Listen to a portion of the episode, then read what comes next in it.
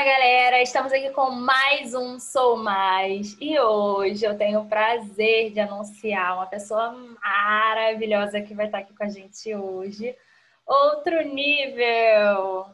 Amigo, muito obrigada por ter topado vir aqui conversar com a gente. Eu tô super, ah, super, super animada.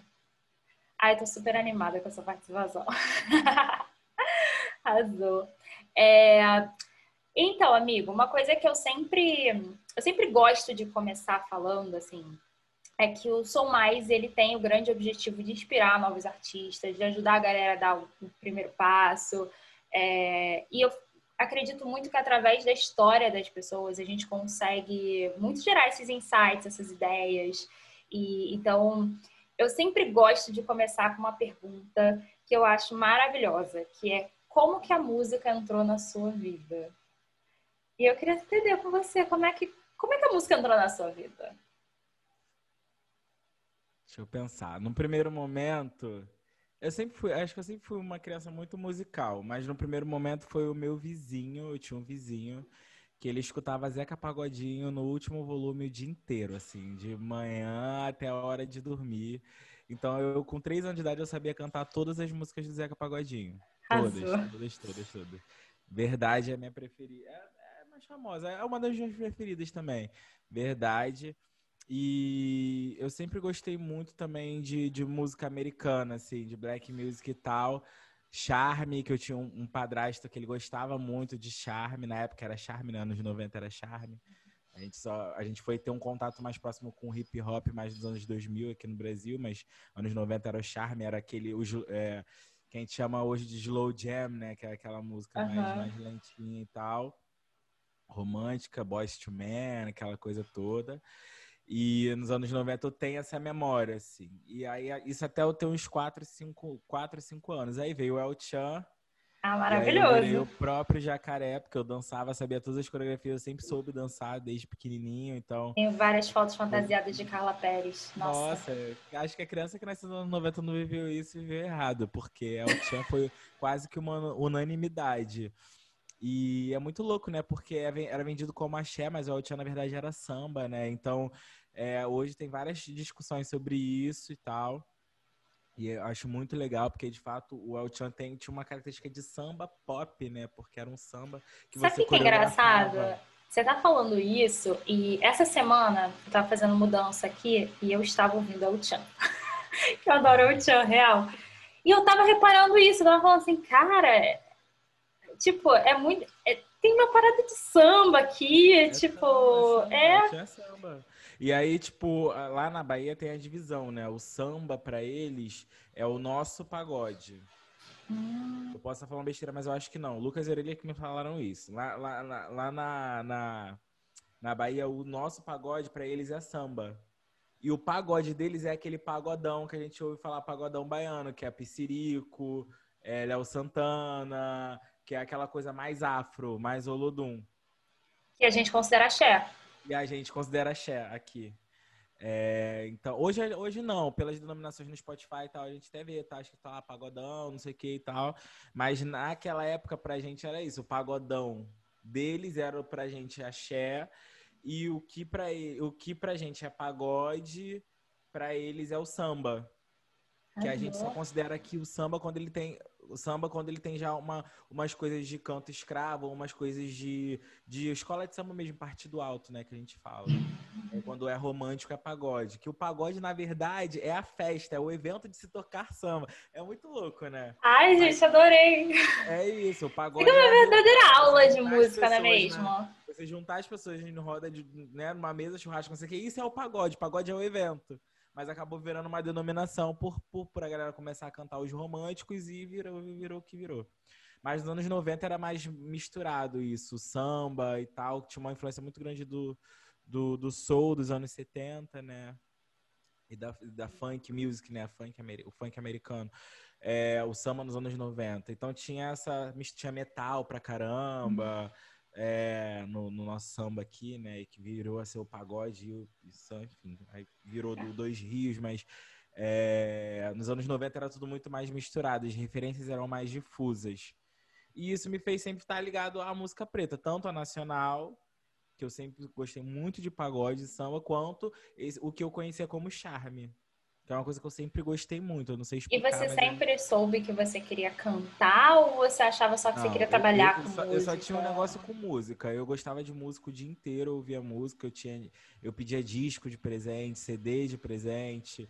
É, aí no final dos anos 90 eu peguei Spice Girl também. Aí eu fiquei muito fascinado com, com aquele, com esse mundo pop, né? Com esse glamour uhum. do mundo pop e tal. Mas, de fato, eu só conheci o que tocava na rádio e o que aparecia uma vez ou outra na televisão, porque eu não tinha TV a cabo em casa. Então, aquela, aquela onda MTV de pegar Destiny Child desde o comecinho. Britney, por exemplo, eu não sabia quem era Britney até 2007 que foi quando eu comecei a ter TV a cabo. Então, assim, eu só realmente consumi o que chegava na TV aberta e o que tocava nas, nas rádios internacionais que eu conseguia ouvir. Mas... Bizarro. E Britney Spears não tocava na. É porque não assim, eu era muito criança, eu não tinha essa referência. Eu ouvia assim, FM Dia, né? Eu não conhecia Jovem. Pan, o que se ouvia no subúrbio era FM. Dia. E a FM Dia, o, o Rádio Globo e, a, e o Good Times. Então eu sempre conheci, por exemplo, aquelas músicas lentas dos anos 80 por causa uhum. do, do, do, Good Times. Sempre gostei muito do, de, dos teclados, dos pianos e tal. E aí é, eu só tinha acesso a coisa que fazia muito sucesso, que era tipo Spice Girl, que era um negócio absurdo. Tinha uhum. Pirulito, tinha tudo. Backstreet Boys, que era um negócio absurdo. E aí eu conseguia ter acesso. De resto, eu só ouvia samba em casa. Ou então umas coisas bizarras, tipo assim, Nelson Rodrigues, Alcione. Bizarro quando vão assim, bizarro de maneira. Uhum. De antigo, né? Nelson Rodrigues, Alcione. Então eu sempre gostei muito do canto brasileiro, do modo brasileiro de cantar, a coisa mais falada, a letra muito contando uma história, né? De fato. Tem todo um storytelling ali na letra. O samba é Sim, é total. O samba é sobre contar a rotina das pessoas no subúrbio. Então tem a, a Maria do Socorro que carrega a lata d'água na cabeça, tem, você tem os personagens, né? O samba é feito de personagens. E você acha que isso te ajudou também como compositora? Assim, como é que você acha acho que isso, que sim, isso que reflete hoje nas acho, suas composições? Acho que sim, porque eu sou uma pessoa que gosta de contar história. E, e eu sempre fui muito bom em redação. E aí eu fui, fui onde eu fui começando, fui ficando mais velho, eu fui começando a entender a usabilidade das coisas que eu aprendia na escola. E aí matemática não me interessava muito. Até hoje eu não descobri sobre Bhaskara. Se você descobrir, é, você me não, fala. Acho, não, serve. Eu fiz uma vez desenho técnico e precisava. Então é realmente. Sério, razão. É. Aí, mas eu não sei mais nada, eu esqueci tudo. Aí o, o mas eu comecei a entender, assim, por que, que português era tão importante e por que, que história era tão importante. Assim, conhecer como é que o Brasil surgiu, como é... isso sempre me interessou muito. E, e as histórias mesmo. Eu nunca fui leitor, fui ler um livro inteiro pela primeira vez, eu devia ter 17 anos de idade já. É, os colégios que eu estudava não, não, incentivavam isso, não sei, mas assim, eu só lia livro da escola, prestava muita atenção nas aulas e eu sempre gostei muito de estudar, pelo menos o que, as coisas que chegavam ao meu alcance.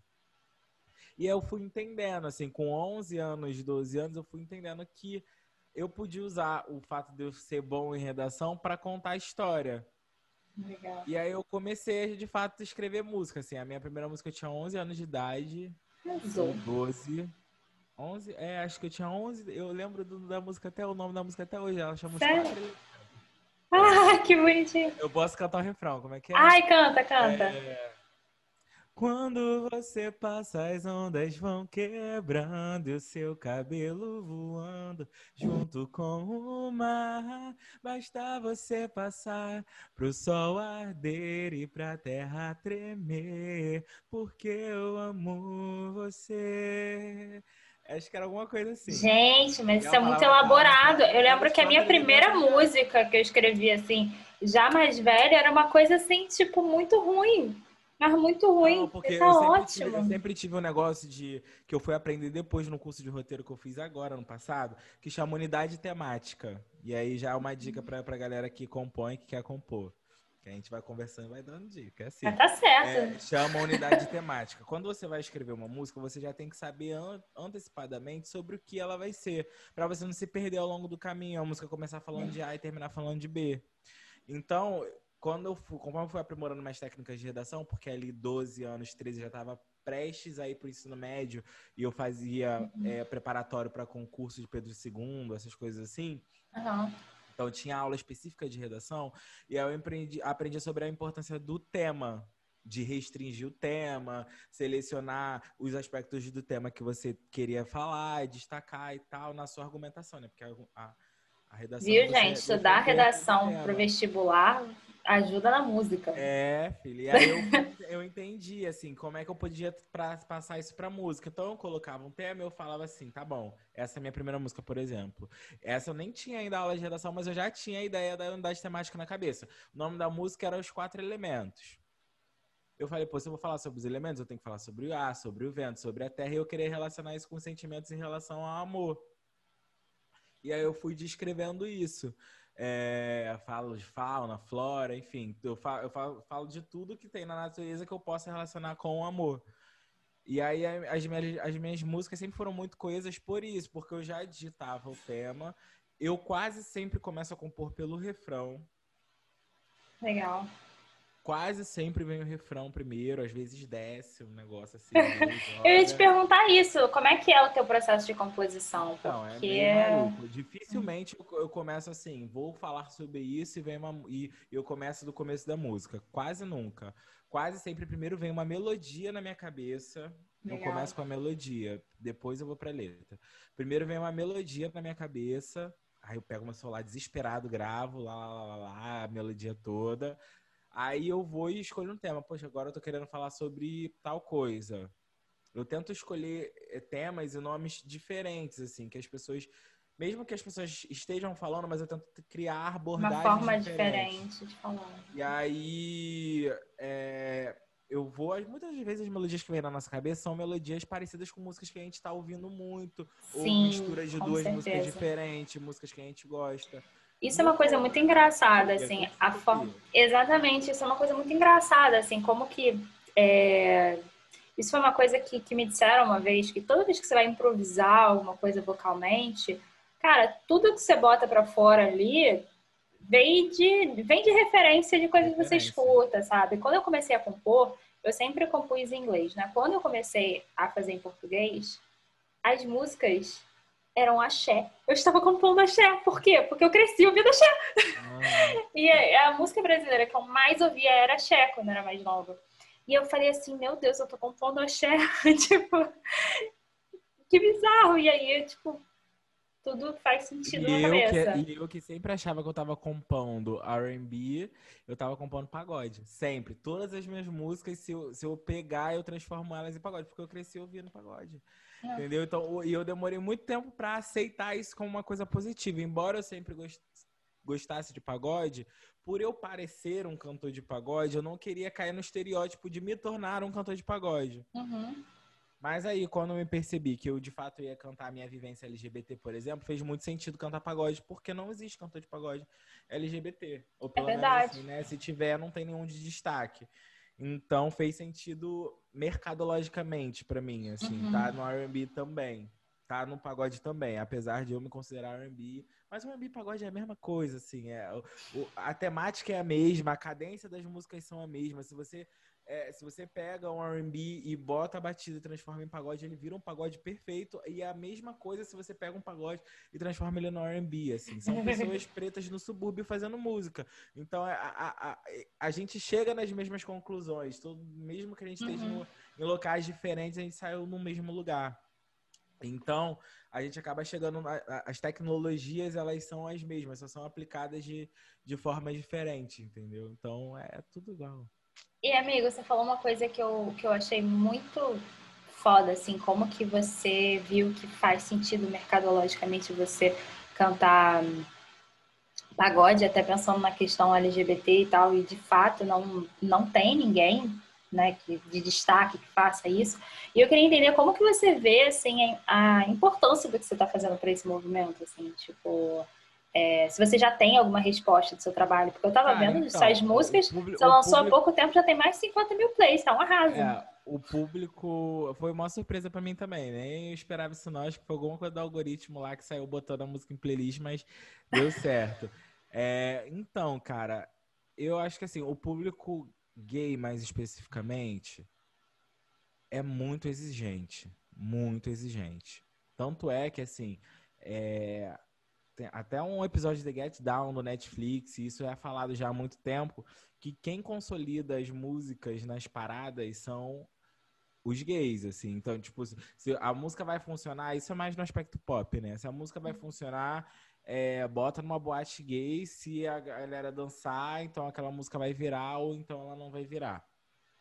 E aí, é, isso aí, existe esse estigma, né? Eu não sei até onde ele é verdadeiro ou não, mas existe.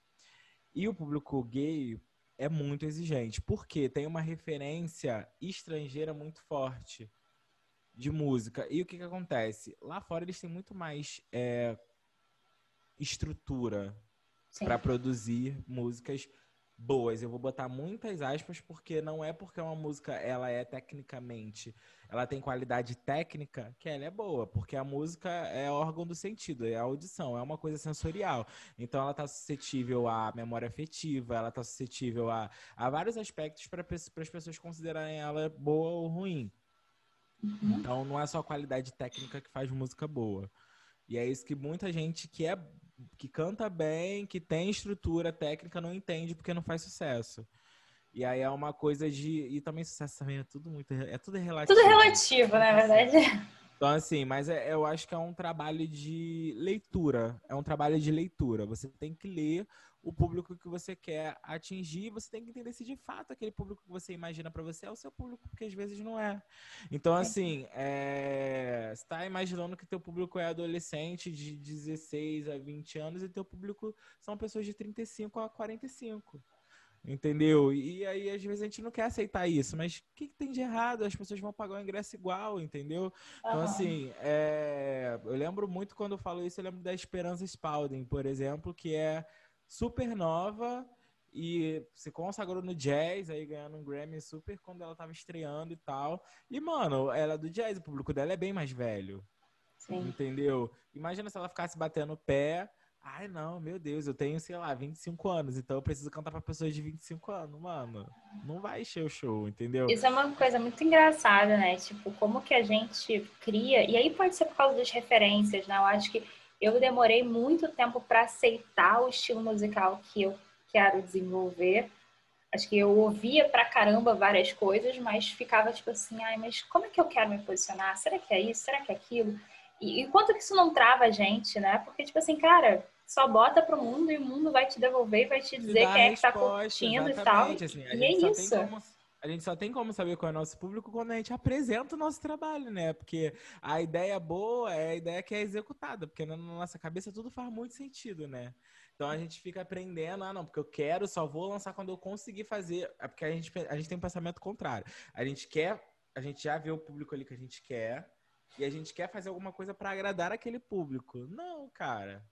Você tá mentindo, entendeu? Então, assim, é, você tem que fazer o que você acha que cabe para você Aí as pessoas vão te dar feedback, o público vai voltar, e aí você vai entender se de fato é aquilo ali ou não, ou se de fato você vai fazer uma adaptação e vai para outro estilo, isso pode acontecer também.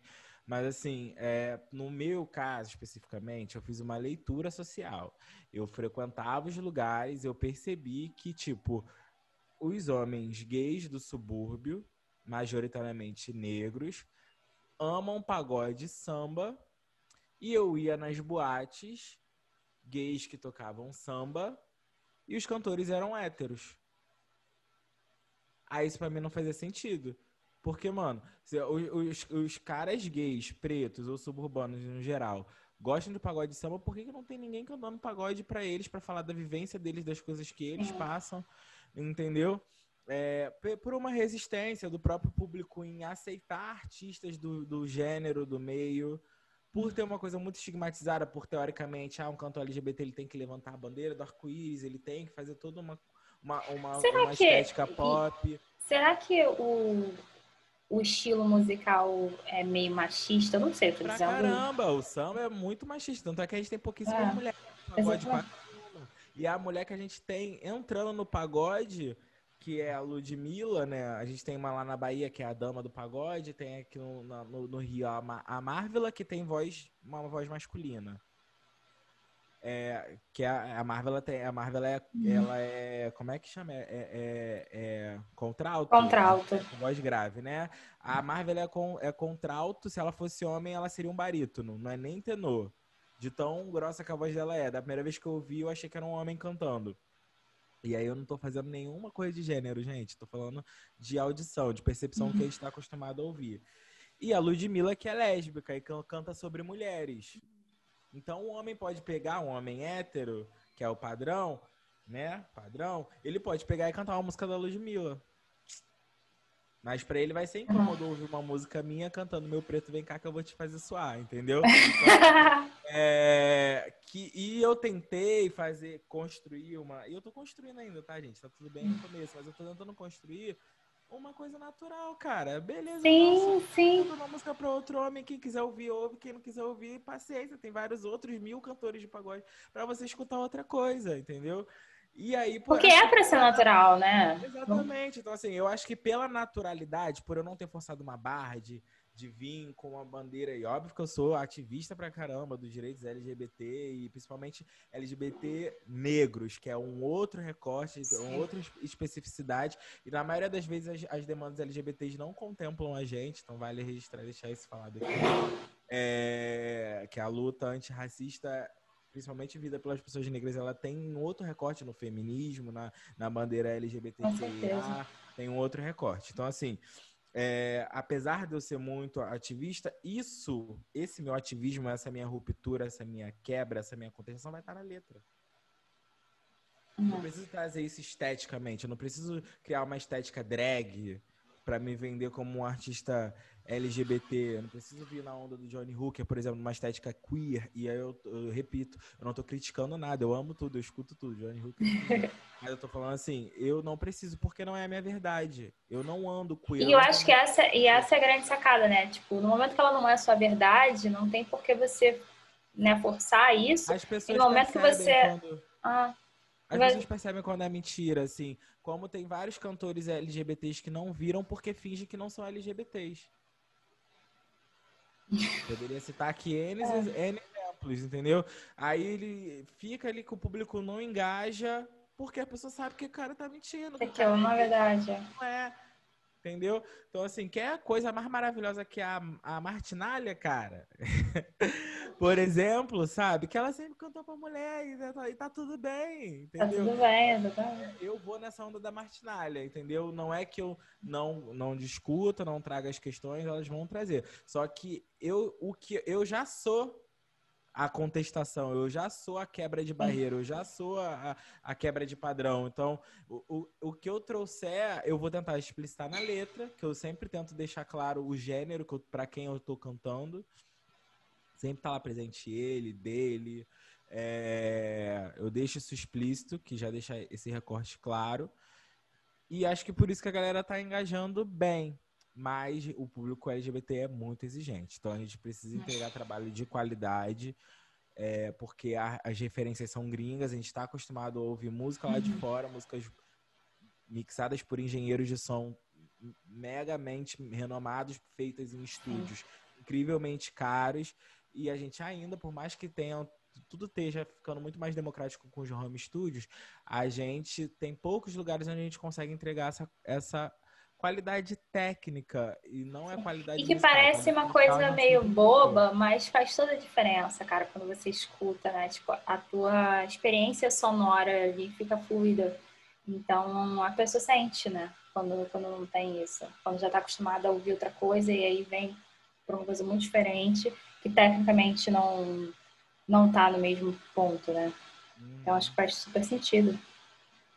Acho que esse que é o problema que a gente enfrenta aqui enquanto hum. independente maior, assim. Mas isso não pode nos parar, não é mesmo? Não, até porque a gente tem que aprender a adaptar para a realidade que a gente tem, entregar dentro do que a gente consegue fazer e dá para fazer coisas muito boas. Justamente por a gente ter poucos recursos, a gente está acostumado a tirar leite de pedra. A se virar. Então, assim, é, e isso torna a gente muito melhor, sabe? É. Num espaço de tempo. Isso é uma coisa engraçada. Eu tenho um, uma amiga assim de infância que o pai dela é médico e, e ela teve, enfim, né, o prazer de poder morar lá um ano no Canadá, porque o pai dela foi convidado para trabalhar no hospital e etc. E aí, quando ela voltou, ela falou para mim, ela falou, Raissa, Sabe o que é muito bizarro? É que os médicos lá adoravam o meu pai e tal. Meu pai falava, tipo, nossa, mas aqui tem toda uma estrutura, não é possível que não tenha médicos incríveis e tal, sei o quê. E eles falavam para ele, falavam, tipo, que a grande sacada é o pai dela conseguia operar com, sei lá, vai pegar um alfinete, vai esterilizar e vai fazer milagre ali, entendeu? Quando ele, os outros dependiam muito da grande estrutura. É. Então, é isso. Acho que o brasileiro em si, ele, ele é treinado para fazer muito com pouco. E, e eu acho que é daí que saem as grandes mentes empreendedoras, os grandes artistas, as letras profundas, né? Vem, vem também dessa dificuldade e, e, e dos desafios que, que nós, é, como assim, sociedade, é, é enfrentamos. É, poeticamente né? falando, eu acho que a gente está anos luz à frente, assim, tipo é... O compromisso. Eu não sei explicar, cara, mas assim, o que eu consumo de música, aí eu como compositor letrista, né? Vendo as uhum. músicas lá de fora e as músicas daqui, óbvio que tem músicas lá de fora bem complexas, você pensando a nível de letra e tal. Mas, mano, a gente entrega poesia em português é um negócio absurdo, assim, que a gente entrega a nível de poesia.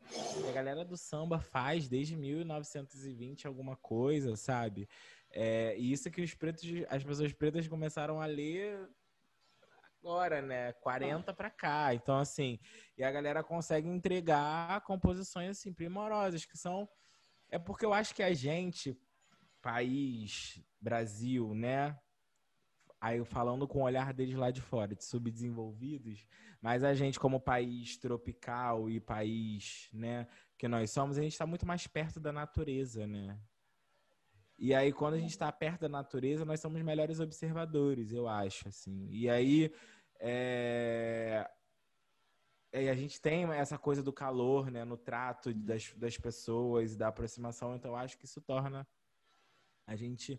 É, é, eu acho que mais... como, como país a gente também. É, você falou uma coisa super interessante, né? Que é a questão do calor e ter, ter essa relação. Acho que a gente é aberto aos sentimentos, né? Mais do que, do que eles a gente observa eles, sentimentos, né? Eu acho. A gente é... mais do que a gente observa, a gente discute sentimento. Então, não é uma coisa que a gente tenta varrer para debaixo do tapete por causa das relações sociais, entendeu? Então, eu acho que isso já deixa a gente bem avançado na discussão, assim. A, a música brasileira, a nível de letra, assim, é elogiadíssima lá fora pra galera que é Sim. erudita, que é crítica musical, a galera rasga seda pra gente. Então, por que, que a gente vai ficar com essa síndrome de vira-lata vira achando que lá de fora é tudo melhor do que o nosso? Não, eu acho que a gente não sabe procurar. Eu acho que tem um problema de curadoria. Eu acho que a gente não sabe ouvir, é, procurar os sambas lá dos anos 30, 40, sabe? Procurar. Que ali já tem muito de jazz, por exemplo. Ali já tem a bossa nova que depois veio um grupo de pessoas e diminuiu a cadência, colocou um nomezinho bonitinho e falou que era deles, sabe? Mas o negócio já estava sendo feito no Morro da Mangueira há muito tempo. Então, assim, a gente não sabe procurar, a gente tem problema de curadoria. Esse é o nosso problema. Quando a gente aprender a, a fazer curadoria legal, a entender da onde vêm as coisas e aprender a valorizar, sobretudo, as coisas que a gente produz.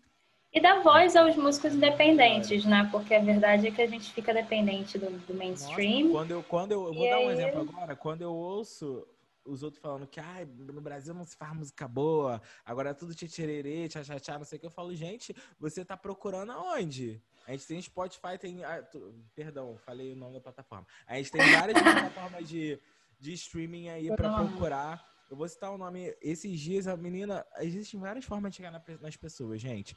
Elisa Fernandes, cantora de MPB maravilhosa, ela me mandou um, um direct no Twitter. Oi, tudo bem? Uhum. Escuta meu álbum. Acabou de sair, não sei o quê. Eu fui ouvir, eu fiquei apaixonado. Salvei as músicas todas, salvei, tô ouvindo tudo, tô amando, entendeu? E a mina já tinha um trampo já consolidado. Eu tinha ouvido já uma música dela, talvez, mas assim, ampassant. E aí ela me mandou um direct no, no Twitter e eu passei a prestar atenção na Elisa Fernandes. E eu tô escutando tudo dela, curto tudo que ela posta e virei um fã. E provavelmente quando voltarem os shows e ela fizer um show, eu vou assistir o show dela. Arrasou. Elas são incríveis, entendeu? Então, assim, às vezes a gente pode chegar nas pessoas assim, olha, fiz um álbum, lancei uma música. Poxa, eu gostaria muito que você escutasse, porque às vezes você tá, a pessoa tá num momento que ela tá receptiva pra tua música. Às vezes a gente acha que é invasivo, ai, não quero perturbar, não sei o quê. Mano, é, é, trabalho de formiguinha. Ninguém vai pegar na tua mão e fazer pra você. É, com certeza. Aí ah, aquele negócio, você vai ter uns 30 nãos ali, mas um sim, dependendo de quem for esse sim, pô, você super já virou fã, já falou, agora eu vou ouvir, vou ficar e aí empolgada. Você vai entendendo e... quem são as pessoas que estão te dando sim. Que aí você vai tomar noção do teu público vai conseguir criar uma comunicação, por exemplo, de nicho do seu público mais eficaz, entendeu? Acho que mesmo que você tenha. É muito melhor você ter. Isso é uma coisa que eu falava muito na A gente falava muito na época que eu trabalhava com sapão e tal, no escritório lá que eu trabalhava. É, inclusive, saudoso sapão, beijo onde quer que você esteja, eu sou apaixonado por você. E a gente falava muito isso, assim. É, e o Sapão, mesmo ele tendo anos sem lançar música, os shows dele estavam sempre cheios. Porque as pessoas tinham um engajamento com a pessoa Sapão. Entendeu? E vários outros artistas também são assim. É melhor você ter 15 fãs muito engajados, uhum. que passem o dia todo divulgando a tua né? música, perturbando os outros, ouve, escuta, não sei o que e tal, do que você ter um milhão de fãs disperso. Entendeu? Que ouve a tua música quando escuta na rádio, mas não, não, não se dá o trabalho de, de mandar para um amigo, não se dá um trabalho de salvar a música no, como favorito Sim. na plataforma que usa, entendeu? Às vezes a pessoa tá lá, cheia de ouvinte mensal, mas todo mundo caga. Não, não, não, isso, é uma coisa, isso é uma coisa super interessante que você falou, porque é, eu só lembrei de uma situação que eu tava é, vendo na TV, alguma coisa assim. E aí tava passando o um show de uma banda norte-americana. E, e aí tava passando uma música, eu falei assim, nossa, eu conheço essa música, eu gosto dela. Sabia que era dessa banda. Aí tá, e próxima música, eu, caramba, eu também conheço essa música, não sabia que era dela. Quando eu vi, eu assisti o show inteiro da banda, conhecia todas as músicas, não sabia que era delas, e nenhuma delas realmente muito parecia uma com a outra. E, e aí você tá me falando disso, eu tô só pensando, tipo assim, cara, nessa situação eu era aquela fã que ouvia, assim, né? Tipo, aquela pessoa que ouvia, mas que não era mega engajada, que não, não, não sabia o todo, né? Então, eu acho que tem muito a ver disso. Às vezes você foca em fazer aquele hit, aquela música que vai fazer sucesso, mas se ela não comunicar com você, ou se as pessoas não relacionarem ela com você e, e, e começarem a né, gerar engajamento com você, isso se perde em algum nível, né? Eu acho. Então, hoje eu tenho pensado muito assim, em manter perto, por exemplo, eu tenho hoje, talvez, sei lá, uns seis fãs. Mas assim, então. eles curtem tudo que eu posto. Inclusive, eu tenho um plano que eu não sei se eu vou conseguir, mas que eu vou tentar de lançar uma música por semana ao longo do ano inteiro. Eita! E aí, é, e aí é uma coisa que eu quero fazer para me destacar como compositor na cena, a galera uhum. saber que eu existo e tal. De sair uma notinha de. Tem, Mas tá pensando em fazer singles mesmo, não seria um EP? Ou depois você vai é, juntando então, em EP? Eu quero lançar um álbum. Então, provavelmente, hum. o que, que eu vou fazer? Eu vou lançar essas músicas, né, ao longo toda semana e tal. E aí vai chegar uma hora que vai ser a hora do álbum. E aí, quando chegar a hora do álbum, eu vou ficar tantas semanas sem lançar nada. E aí no álbum vai ter todas as músicas que seriam relativas a essas semanas. Passou. Entendeu? Mas um álbum curto, assim, oito músicas. Uhum. Um EP maior. E aí. Então eu já te convido para você voltar no final do ano que vem para você contar pra gente como é que foi esse processo. Sim. Sim. Já está com o convite feito, vai, vai ser, ser ótimo. A pessoa fazendo mestrado, pesquisa, um monte de coisa e produzir, mas é porque é uma coisa que eu funciono com prazos curtos, aí você entendeu o seu funcionamento também, né? Aí já vamos falar. É, tem isso também. Isso que a gente, artistas nós somos muito sensíveis.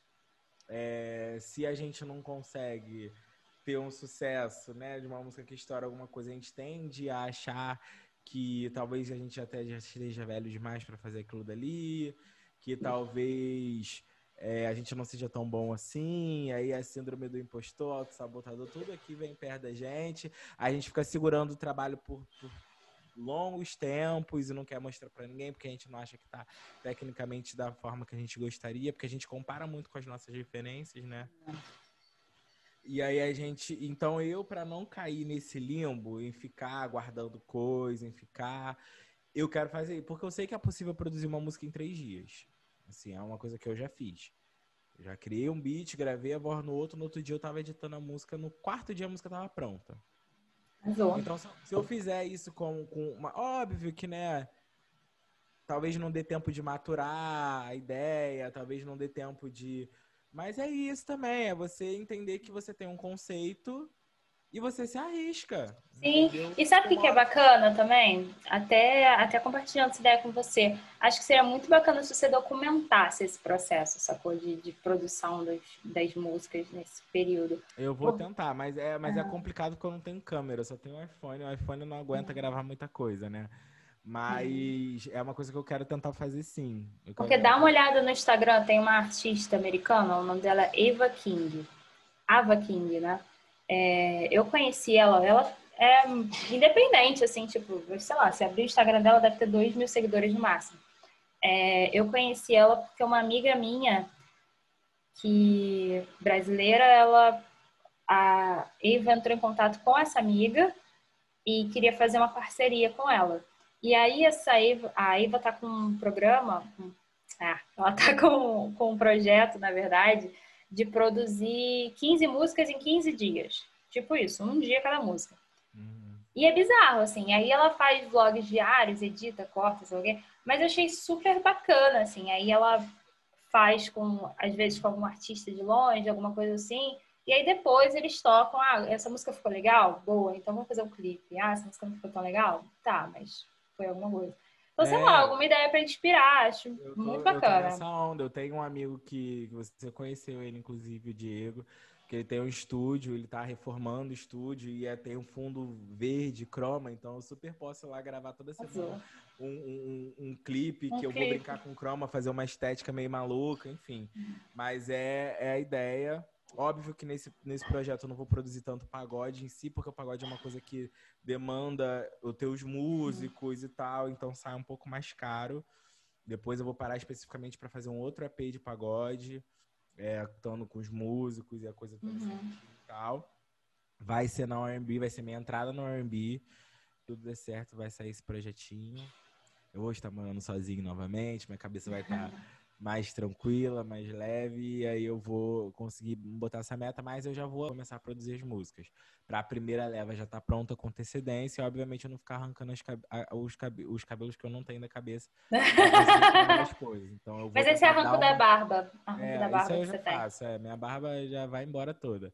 Só tá ansioso que ela vai embora toda. Mas a ideia é essa, eu já ter gravado o material para um mês de antecedência e tá sempre com um mês de antecedência. Ah, bacana. E você precisa entregar as músicas na plata nas plataformas digitais, aí que é uma outra dica. Ser artista independente vai lançar sua música. Pelo menos duas semanas de antecedência, entre duas a três semanas. Se você vai usar, vai, vai lançar sua música na, por exemplo, vou dar o exemplo da One RPM, tem várias outras distribuidoras, tem a CD Baby e tal. Mas se você vai usar o One RPM, que é a mais popular, você precisa mandar a música com antecedência de pelo menos entre duas a três semanas, que é para eles tentarem, uhum. pelo menos, colocar sua música em playlists, colocar sua música em destaque. Legal. É... E eu acho que aí é onde pode ter várias falhas, né? Pode ter uma galera que de fato entrega muito em cima e perde uma oportunidade Sim, dessa, tem, né? Tem gente que. Ah, hoje em dia, tudo bem, Spotify, por exemplo, né? Ele sobe a música com quatro dias. É, acho que o Deezer com cinco. Mas tem algumas plataformas do resto do mundo que só vão uhum. subir a música com um mês depois. Então, assim, é, então quanto, quanto antes você mandar a música para sua distribuidora, mais seguro vai ser de que no dia do lançamento ela vai ter lançado em todas as plataformas, que não tem mico maior do que a pessoa ir procurar a sua música e ela não encontrar. Você fazer todo o marketing, uma divulgação e a tua música não tá lá. E até uhum. para assistir acontecer um erro, o nome do álbum, com, com a foto, Sim, você ter é. tempo e chance de alterar. Então é muito importante essa antecedência. Nos 90 tinha muito dessa, desse processo de, de letra em cima de, de melodias norte-americanas, etc. E isso te inspirou nesse processo? Como é que foi? Sim, que eu amava o. Ai, sei lá, Sampa Crio, todo San... mundo que fazia. Que Sandy Júnior já fez aí aquelas. Sandy Júnior, é, nossa, SNZ, várias carreiras. SNZ, total. Versão. Ruge, tem várias versões. Nada vai tirar você de mim. Adoro. A, a própria Ragatanga já era uma versão, né? Mas tinham várias uhum. outras. É. É, eu acho incrível, assim, de pegar uma melodia. Inclusive, eu, eu vi, eu vi esses dias num vídeo, acho que foi no TikTok, não sei. É, da história da letra do Ragatanga. Eu fiquei surpresa. Não sei se você já, já viu. Conheci, é. Já conheci essa história. Eu fiquei chocada. Falei, gente, é o cara que tá cantando errado, é isso mesmo. Eu achei muito bom, cara. Eu morri de rir. Um, um rap famosíssimo dos anos 70. Pois e é. O, mas eu acho que é mais do que isso, é uma estratégia mesmo. Essa coisa da versão é uma estratégia para fazer com que você fique conhecido por conta da melodia. Às vezes você não é um artista muito conhecido, mas as pessoas param para ouvir a versão porque acha inusitado, acha legal. Hum. A gente tem que entender que boa parte das pessoas não são letradas em inglês, Sim. né? Então, tipo, as pessoas. A última grande versão dessa que, que saiu na mídia foi da Juntos e Shallow Now. Ai, não, mas aquilo ali também foi demais, né? Foi demais. Mas enfim, vamos fingir que a gente gostou. Mas ah, é legal, é legal, é legal, é bom fazer, é melhor do que não fazer. É. Mas tem várias, tem várias versões. A Pablo que fez Open Bar do Linon, lá Sim, do Mid. Maravilhoso. É, é uma técnica feita para você ser conhecido por um grande, grande público. Um público que não te conhece, vai aderir à música por causa da melodia. Porque Com a melodia certeza. já é conhecida, mas você está entregando a novidade que é a letra. Isso é super interessante. Têm, elas têm a sensação de que elas estão entendendo o que uhum. a inglês falava que elas não entendiam. Geralmente a versão ela tem. Ela tem relação, né? Do parecido, né? Ela tem relação.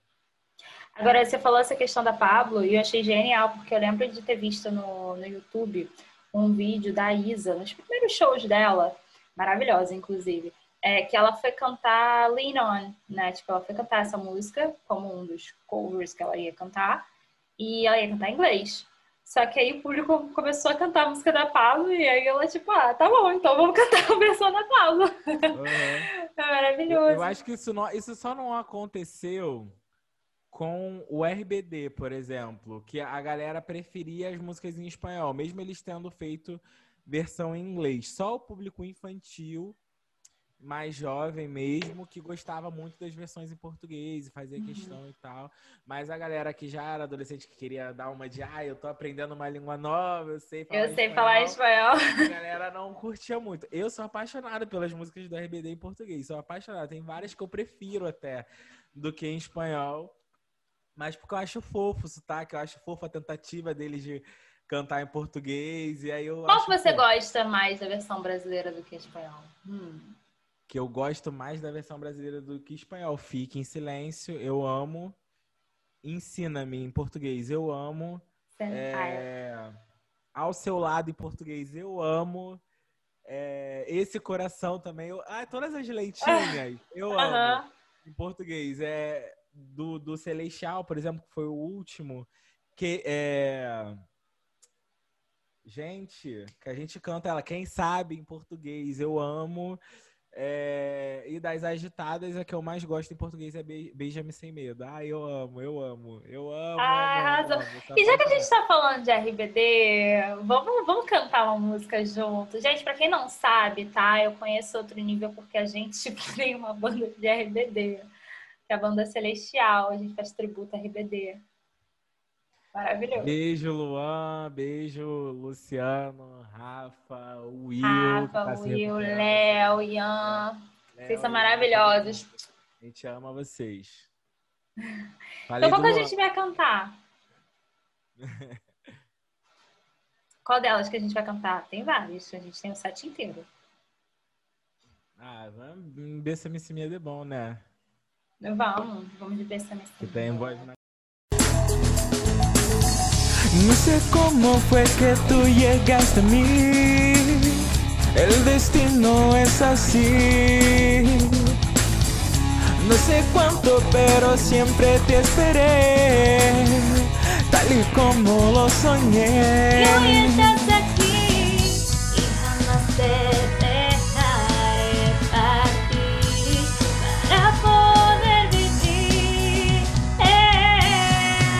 Bésame sin miedo, con el corazón.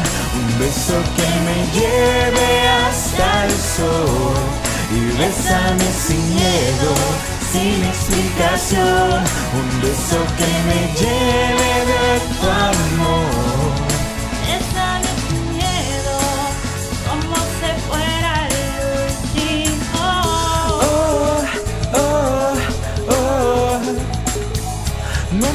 Importa lo que piensen los demás, tú eres toda mi verdad. No me importa quién estuvo antes de mí, yo te quiero hacer feliz. Y hoy estás aquí y jamás te dejaré partir para poder vivir.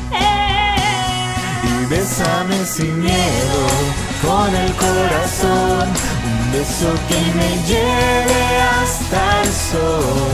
Y bésame sin miedo, sin explicación, un beso que me lleve de tu amor.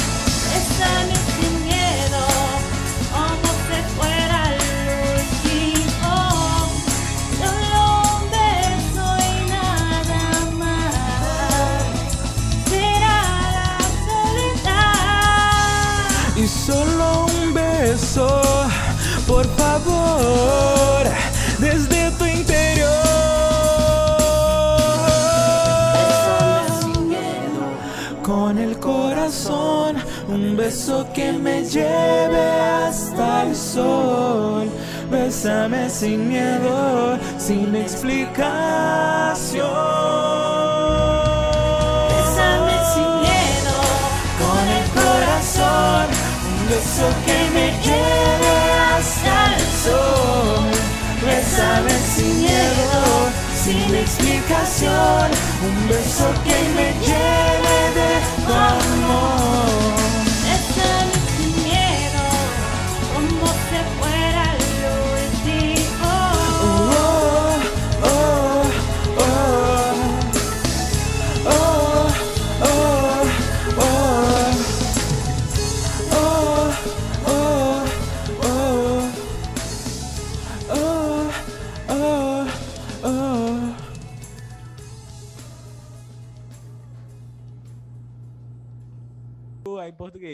Vem, beija-me sem medo, com o coração. Um beijo que me leve até. Ai, eu. Na verdade, eu, eu confundo duas coisas: a tradução que tem na minha cabeça e a letra de verdade, porque eles mudavam muito, né? Seria assim: Sim. um beijo que me leve até o sol. Mas eles cantam: um beijo que me deixe ver o sol. Beija-me sem medo. Ah, e também tem os errinhos de português, né? Às vezes, quando eles faziam a É. tradução, não ficava Eu te quero perfeito. ver feliz, por exemplo. É. E é aceitável no português. Só que a gente chama de é, espanholagem, né?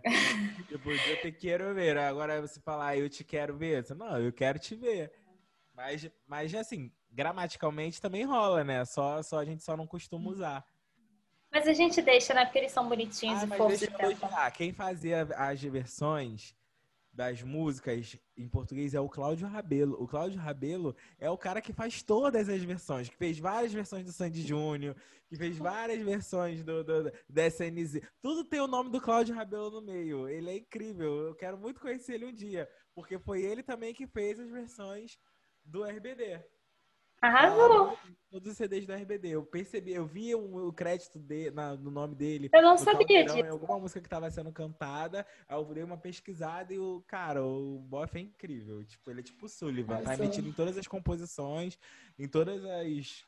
Quem gosta de ser compositor tem que pesquisar. Tem que pesquisar sobre os compositores brasileiros, os caras que irritam, que fazem um monte de hit. Somente se você quiser ir no pop, então pesquisem sobre Cláudio Rabelo e Michael Sullivan, que são, acho que, dois dos maiores compositores pop que a gente tem aqui no Brasil.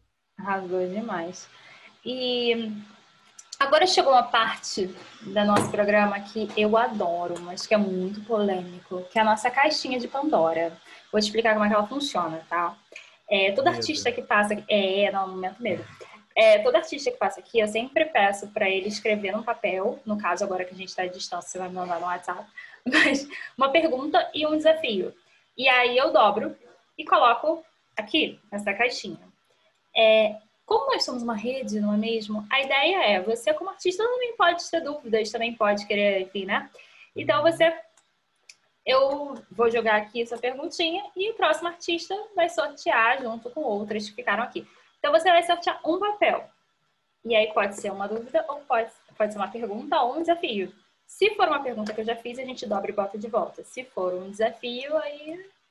Aí é um desafio, meu amigo. Ah, eu quero desafio, eu quero. Eu tô me sentindo... Meu horóscopo tá dizendo que aí vai ser legal fazer um desafio hoje. Cancelei. Arrasou. Vamos lá, vamos lá. Peguei um papelzinho. Ah, boa parte desses papéis eu não sei, porque na época que era presencial eu não olhava. Opa, achei sua cara o desafio, é um desafio. Achei sua cara. Vamos lá. Cantar fazendo melismas, um funk carioca. Nossa. Pegar um É- funk carioca Não, e pior que me enfiar veio, me, veio, me veio um livinho na cabeça, que não é do Rio, é de São Paulo, porque ele já faz melisma, mas deixa eu pensar aqui. É...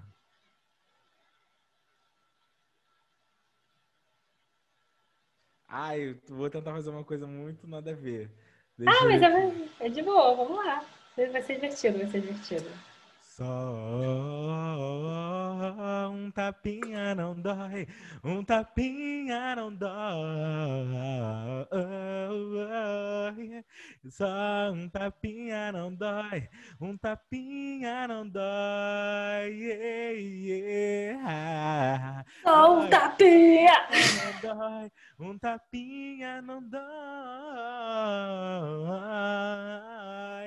Dói, um tapinha não dói, um tapinha não dói. O verdadeiro cantor do funk carioca arrasou! Gente, acabou a carreira depois disso, né? Que eu não sei eu comecei, que eu terminei. Pô, no meio da música veio a terça, um negócio louco, assim. Ah, mas assim que é divertido, assim que é bom. Arrasou, arrasou demais. Adoro drive, gente. Drive é tudo. Queria muito saber fazer isso. Muito Acho bom. melhor do que o melismo. O drive eu amo. Alcione, beijo. Rainha dos drives, dos drives brasileiros. Isso arrasou demais. Amigo, muito obrigada. E deixa eu te fazer uma perguntinha que eu sempre gosto de fazer para todo mundo, é, que eu acho que é uma pergunta que resume muito bem tudo isso, assim. Mas se você pudesse dar uma dica para quem está começando, que dica seria essa?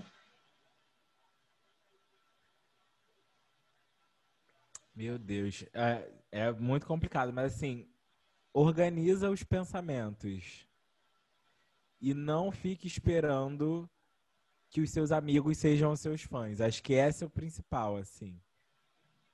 É, não espere que seus amigos sejam seus fãs e sejam os maiores divulgadores das suas músicas. Porque seus, a- você, que às vezes a gente espera isso, né? A gente faz a música, É. quer que os nossos amigos gostem, que eles divulguem e tal. Às vezes seus amigos não são seu público. Às vezes a qualidade técnica ainda não tá de um jeito que eles talvez vão gostar se, se- se seus amigos ouvirem músicas que exijam uma qualidade técnica maior e tal. É, Às vezes eles só estão muito ocupados. Ou às vezes eles não gostam e não tem coragem de dizer pra você que eles não gostam. Então, assim, mandou uma vez, duas, eles engajaram, quiseram, estão divulgando, compartilhando, beleza. Se eles não tiverem, não força a barra. Não, não- procura focar no, no teu som, no que, que você precisa fazer pro teu som ficar legal, ficar agradável, chegar, ter um, ele criar um público, porque é isso. O seu som cria um público. Não é Sim. você que tem que fazer chegar num público X, Y, Z. O, seu- o público aparece de uma maneira mais orgânica. Mas também é importante você organizar o pensamento. Deixe- ser um pouco menos emocional, ser um pouco menos é, achar que é, as coisas vão cair do céu e, sensi- e as coisas têm que acontecer no momento certo, quando a- o sol entra na frente de Júpiter e não sei o quê. Não, estuda, tu, acho que tudo é estudo, assim. Você consegue chegar em qualquer lugar estudando.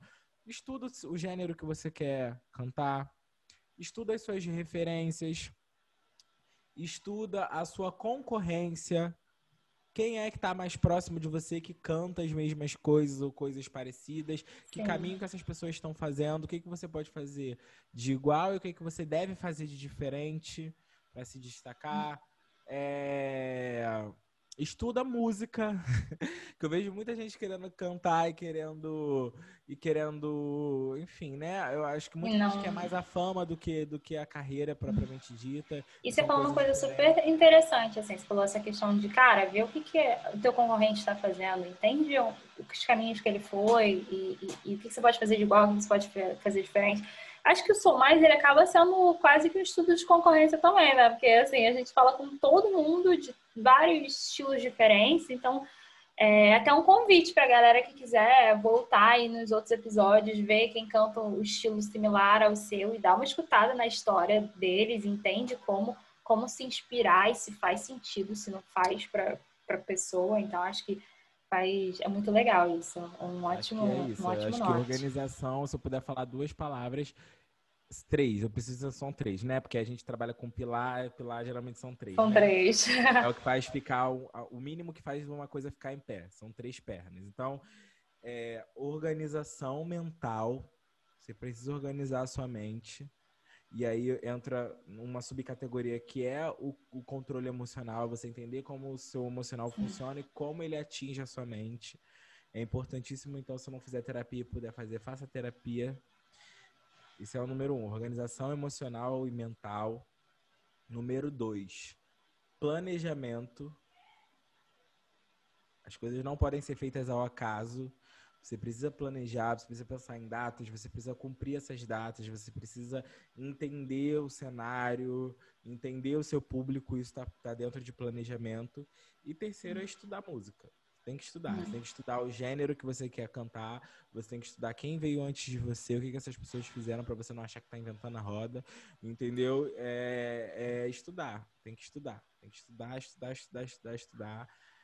E é isso, e não prender as coisas, solta. Mesmo que as coisas que a galera for falar mal, mesmo que tiver defeito, você só vai saber se você soltar Joga pro mundo, né? feedback. Joga pro mundo que o universo vai devolver pra você.